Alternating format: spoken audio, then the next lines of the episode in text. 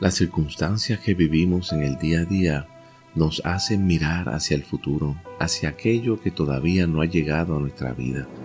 Y decimos que el futuro es mejor que el presente que vivimos.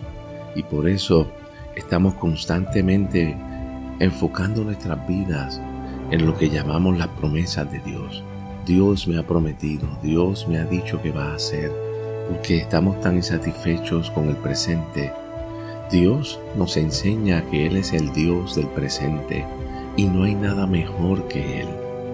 A pesar de eso, la religión nos trata de enfocar en el futuro diciendo que el futuro va a ser mejor.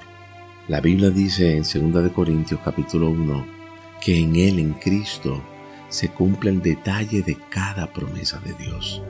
Jesús es el sí de Dios para todo tu bienestar y para el mío.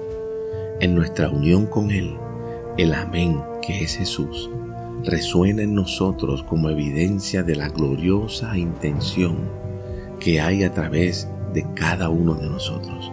Y Juan 1 dice que de su plenitud todos hemos recibido.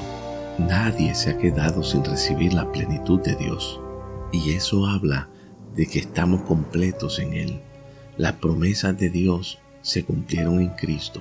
Y quiero decirte que tú y yo somos la promesa de Dios cumplida en la tierra. Somos la encarnación del bienestar de Dios. A lo mejor no nos sentimos así. A lo mejor no lo pensamos así. A lo mejor nos menospreciamos. Pero Dios nos recuerda hoy que nosotros somos su promesa cumplida en la tierra. Vivamos el día de hoy sabiendo y reconociendo que en Él somos el sí y el amén.